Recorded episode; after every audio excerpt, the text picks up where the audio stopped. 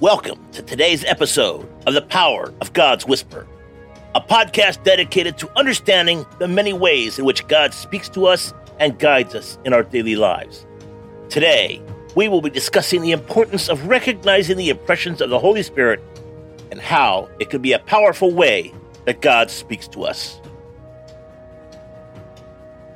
Today's episode Shepherds of Truth, the call to authentic ministry. And today's scripture I will give you shepherds after my own heart, who will guide you with knowledge and understanding. Jeremiah chapter 3, verse 15. Hey, warriors, what's up? It's Matthew Adams here. Sometimes, in the cacophony of voices in our world, one voice stands out, calling us back to authenticity and truth. Jeremiah knew it. George Fox recognized it and we too can discern God's voice amidst the noise.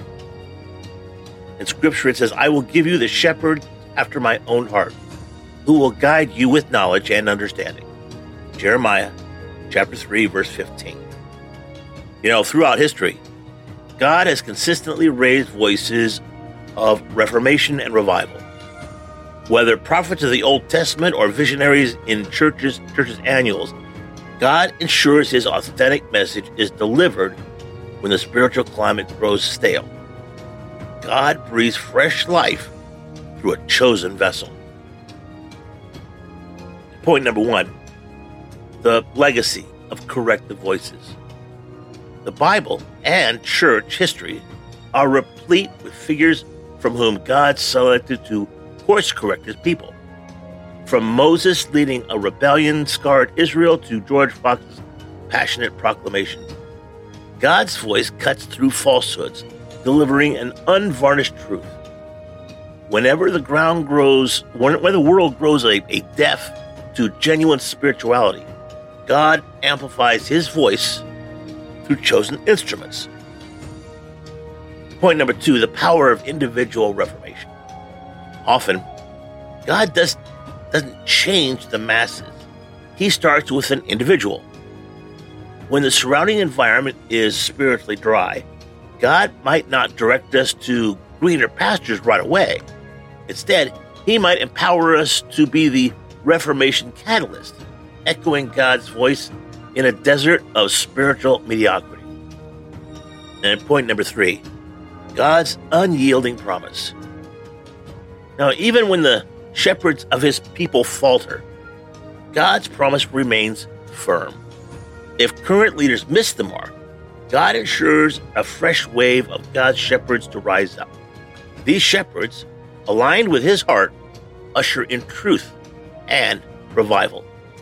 Our trust should not hinge on human frailty, but on God's unwavering commitment.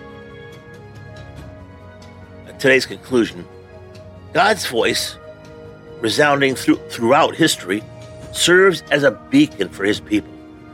When the, when the medium might change from ancient prophets to passionate preachers, the message remains constant. A call to action, a call to authentic worship, and discipleship. And today's call to action family. This week, lean into that voice. Allow God to stir within you a hunger for genuine spiritual engagement.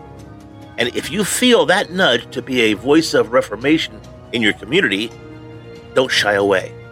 Embrace it and let God lead. Today's prayer Father, amid the myriad of voices, help us tune into yours. When the world offers hollow echoes, let your words resonate within our spirits.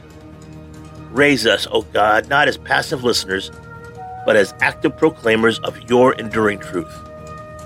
In Jesus' name, amen. Thank you, warriors, for journeying with me on the Power of God's Whisper podcast. As we forge ahead, let's be attuned to God's authentic call in our lives, discerning his voice amidst the clamor. Until next time, let God's whisper power your steps. Stay blessed. We hope that this message has encouraged you to be open to the unique ways in which God speaks to you and to share those insights with others in humility and love. Remember, God speaks to us in many ways, and it's important that we pay attention to the impressions of the Holy Spirit and act on them. Join us next time as we continue to explore the many ways in which God guides us on our journey of faith. Thank you for tuning in to today's episode of The Power of God's Whisper. Make sure to check out our website at www.thepowerofgodswhisper.com. Take care, God bless, and make it a great day.